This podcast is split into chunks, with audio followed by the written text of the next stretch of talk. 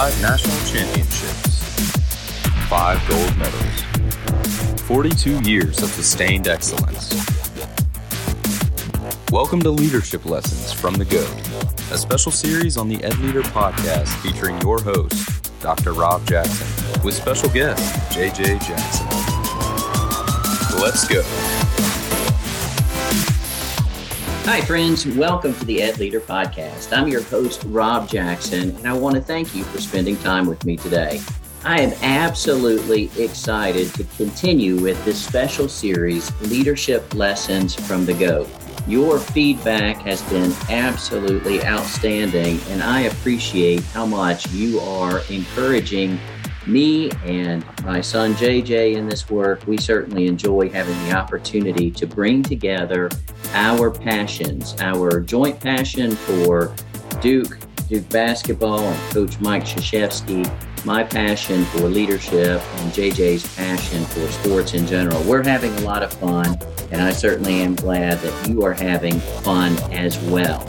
Speaking of fun, let's go.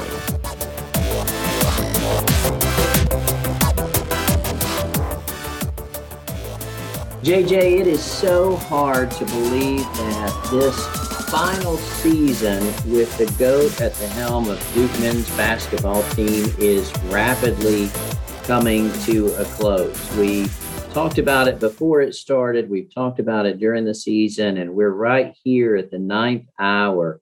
How's the season been for you, buddy?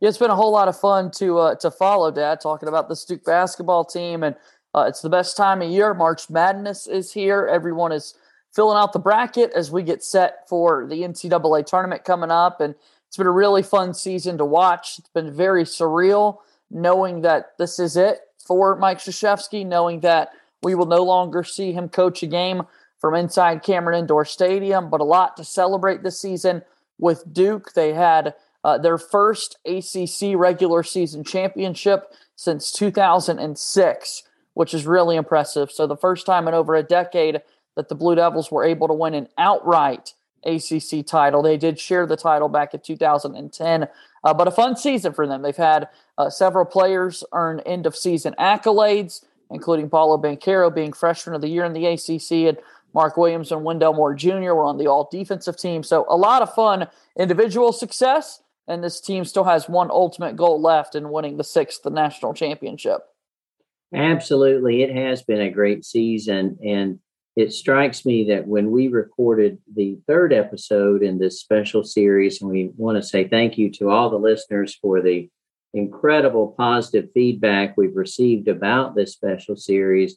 When we were recording that episode, you were talking about wouldn't it be great if the team was able to hang a banner this year? And we know they've accomplished that. As you said, they won the regular season outright. And so there's a banner for the Blue Devils. There's actually an opportunity for three banners in any given year the regular season, the conference tournament, in this case, the ACC tournament, and then the national championship. And so, Joshua, it's uh, a bit ironic that our last episode was about facing adversity. And we were probably hoping that there would not be a whole lot of adversity for the team moving forward, at that time, we talked about the adversity of the COVID pause they had um, around the Christmas holidays and the um, legal issues that a couple of the players had had. And we were kind of hoping adversity was beyond us. And then we got set for the final home game at Cameron Indoor Stadium. I know we don't like to talk about it a whole lot, but but how did that night go for us?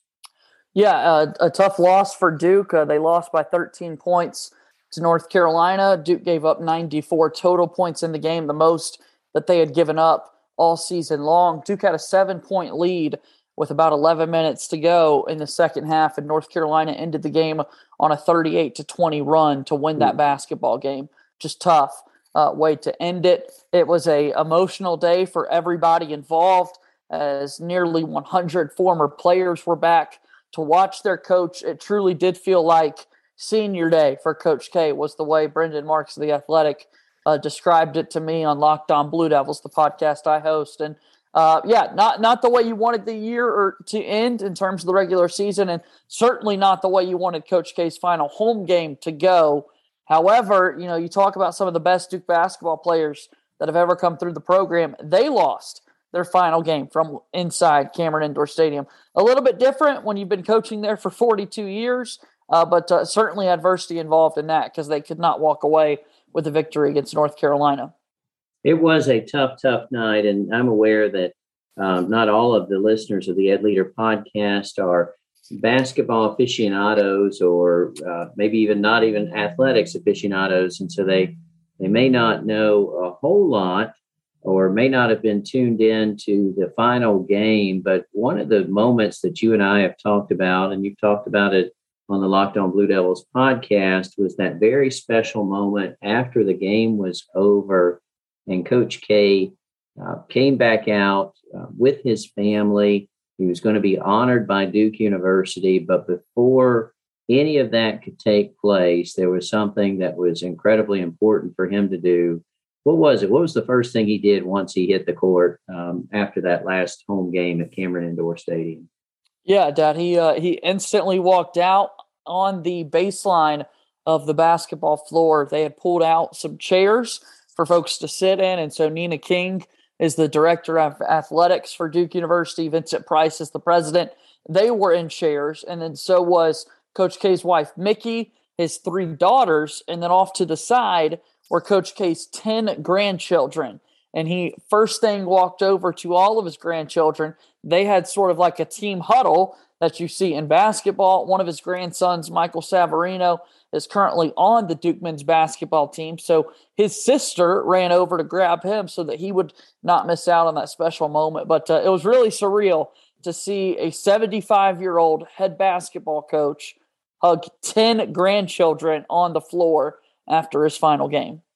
I tell you what, it was surreal. It was absolutely beautiful and really speaks to some of the things we've talked about throughout this special series in terms of who Coach K, the man, is a man of integrity, a man whose core values are very apparent, um, someone who is known uh, to value his family. And in his biggest moment, where there was just the world standing still to honor him, ESPN had spent the entire day um, on campus and had all kinds of coverage. As you said, 100 former players, many of them NBA stars in their own right, in the stands watching the ball game. And the first thing he did was gather up his grandchildren for this big team huddle. And so, certainly, it was a moment that um, was not lost on me and not lost on many as he celebrated this moment that was supposed to be all about him with his family. And then an enduring um, picture for me was as he was walking off the court when the game was finished. Um, his wife Mickey had come over, and the, the TV showed the two of them walking back through the tunnel back to the locker room. And they seemed to reach out instantaneously at the same exact time for each other's hands and walk hand in hand down the tunnel. And we've seen that often throughout his career. Um, but it's always wonderful in what could be a a, a selfish moment to see um, someone that uh, we're holding up as a great leader who's demonstrating yet again what's really important in life, and that, of course, being family.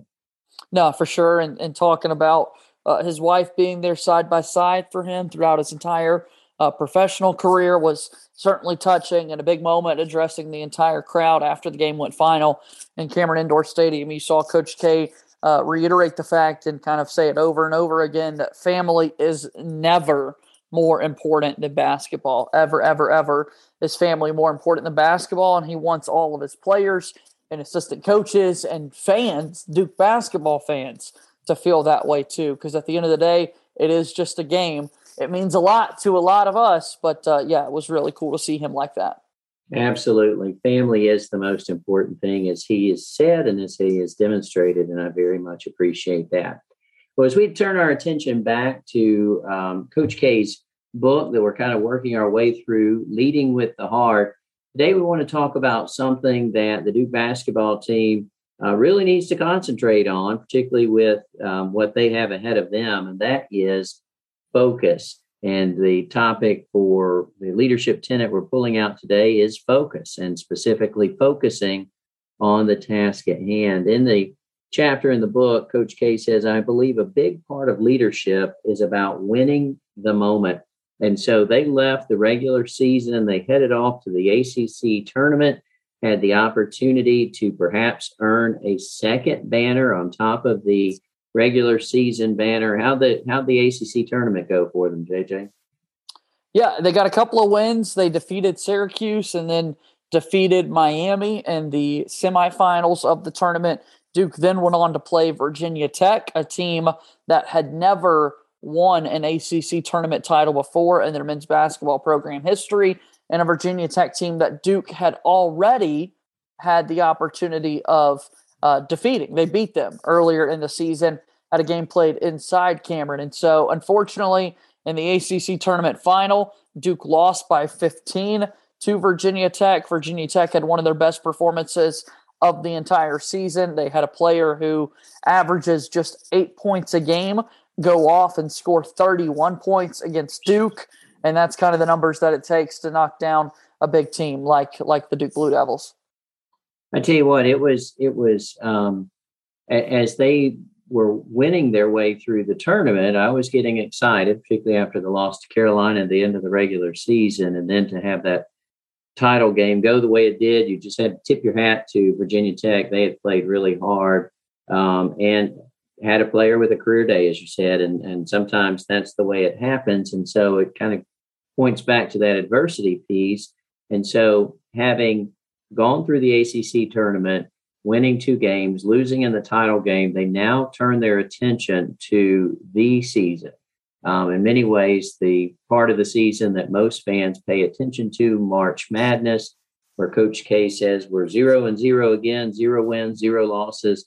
Time to get started. No better time than to focus on the task at hand. And in describing the leadership lessons in uh, this particular leadership lesson, Coach K harkens back to the late 1980s where Duke is having a lot of success, several Final Four runs, in fact, just really doing everything but winning, and talks about the 1990 title game against the UNLV, UNLV running Rebels. They go toe to toe with them in the championship game in 1990. How'd that go for them, JJ? Uh, did not go well, Dad, so to speak. Uh, there, there are jokes of um, not getting off the bus for the Duke men's basketball team. A lot of people felt like they uh, kind of were defeated before they even took the hardwood. Uh, fortunately for me, I was not even thought of in 1990 when that game was being played. Uh, and and while I have seen a clip or two, that is not a game, Dad, that in my lifetime I've wanted to take the time to dig through the archives and watch the highlights because looking at the score alone and a 30 point defeat that you had in a national championship game, it doesn't feel like I would see any highlights anyway.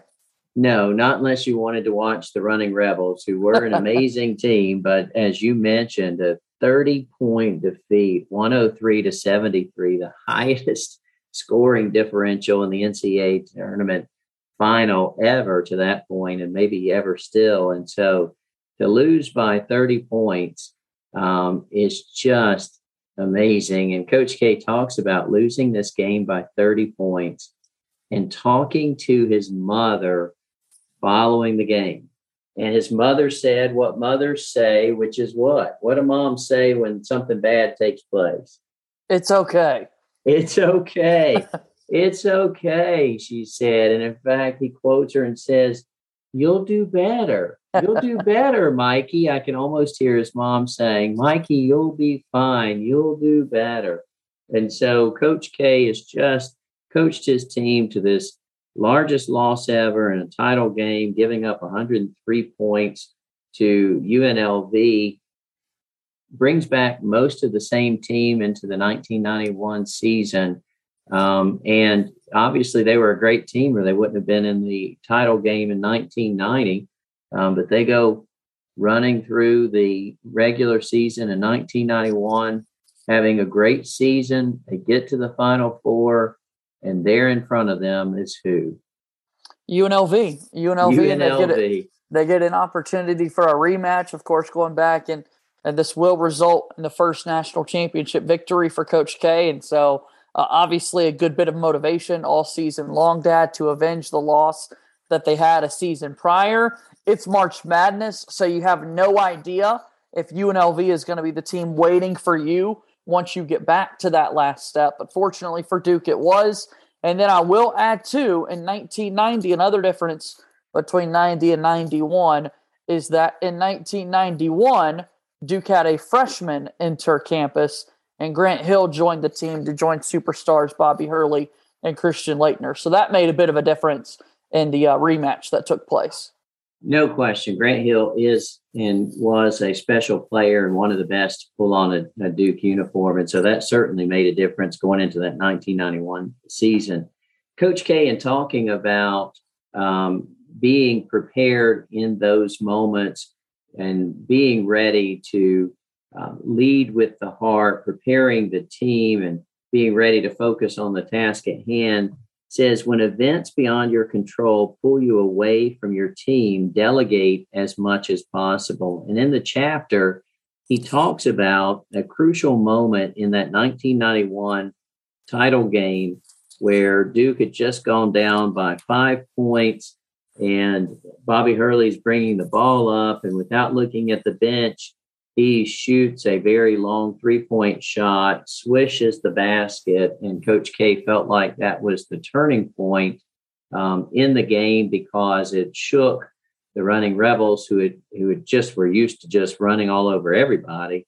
Um, and suddenly here's Duke not going away, not losing by 30, and they did go on to win that title game.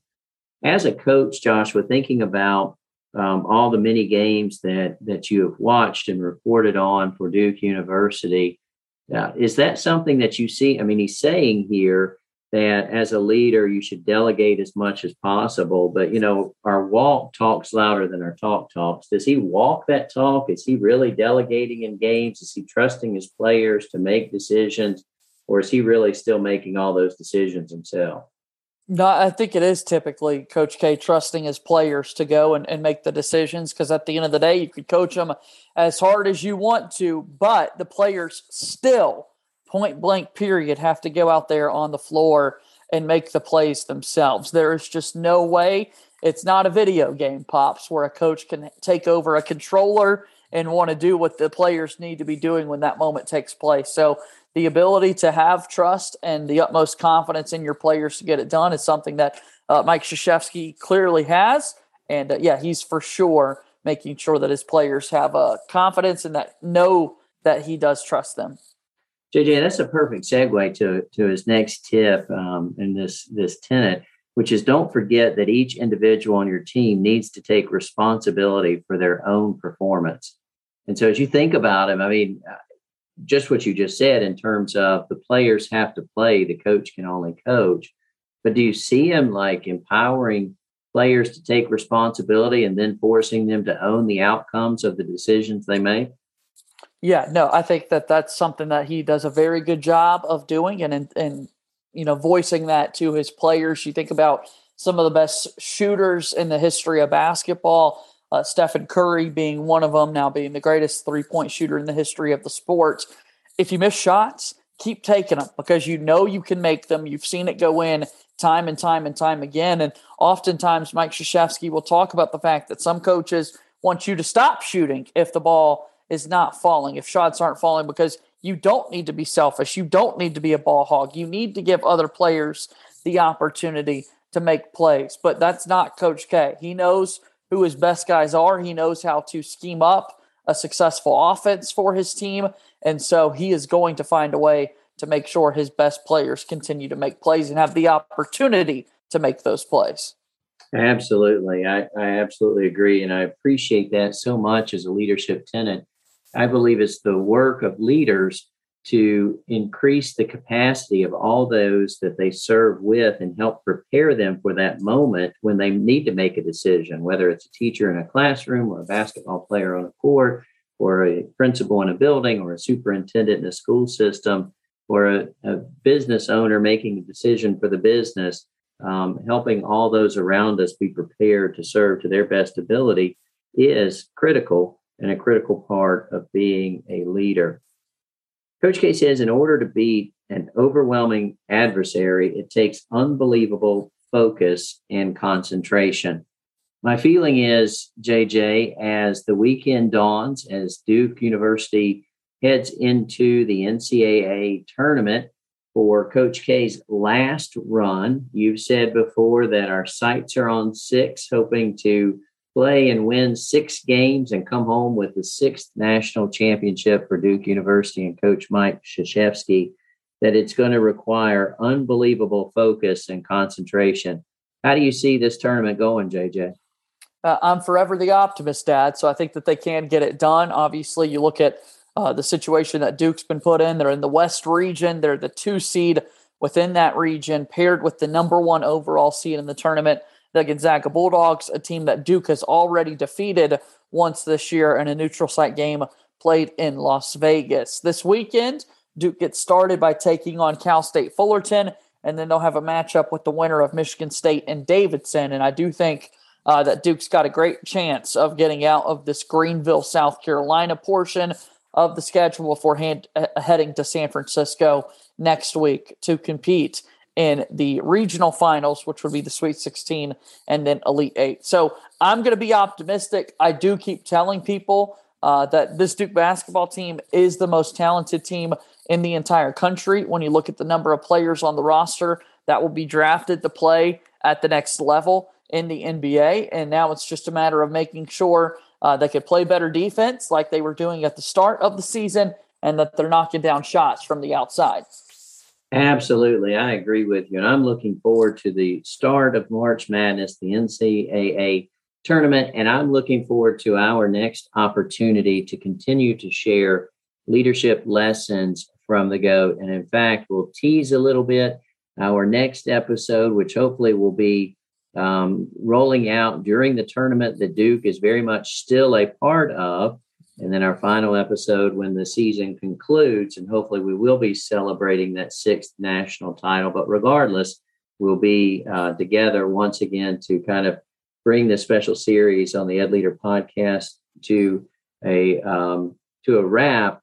But in preparing for our next episode, um, I certainly want to tease a story that we've mentioned that we would be sharing. In the second episode of the special series, you talked about the first time you met Coach K. Next time, I want us to spend some time talking about you meeting Coach K during the tournament and during the first couple of rounds, because that certainly is a special story that I think speaks to the character and the quality of Coach Mike Krzyzewski. JJ, as always, thank you for your time, buddy. Dad, I, I, do this for an occupation. I do this for a career, and I hear you tell me uh, very, very frequently how proud you are of me. Yes, I am. I must say this: I am very proud of that show tease that you just gave everybody for what's coming up next. So that was quite remarkable, and I can't wait to be back with you. Love you, Dad. I love you too, buddy. Until next time. Thank you for listening to the Ed Leader Podcast. Please subscribe to the podcast and consider leaving a review with five stars on Apple Podcasts so that we may continue to grow the Ed Leader community. We hope that you have enjoyed your time with Dr. Jackson. Until next time.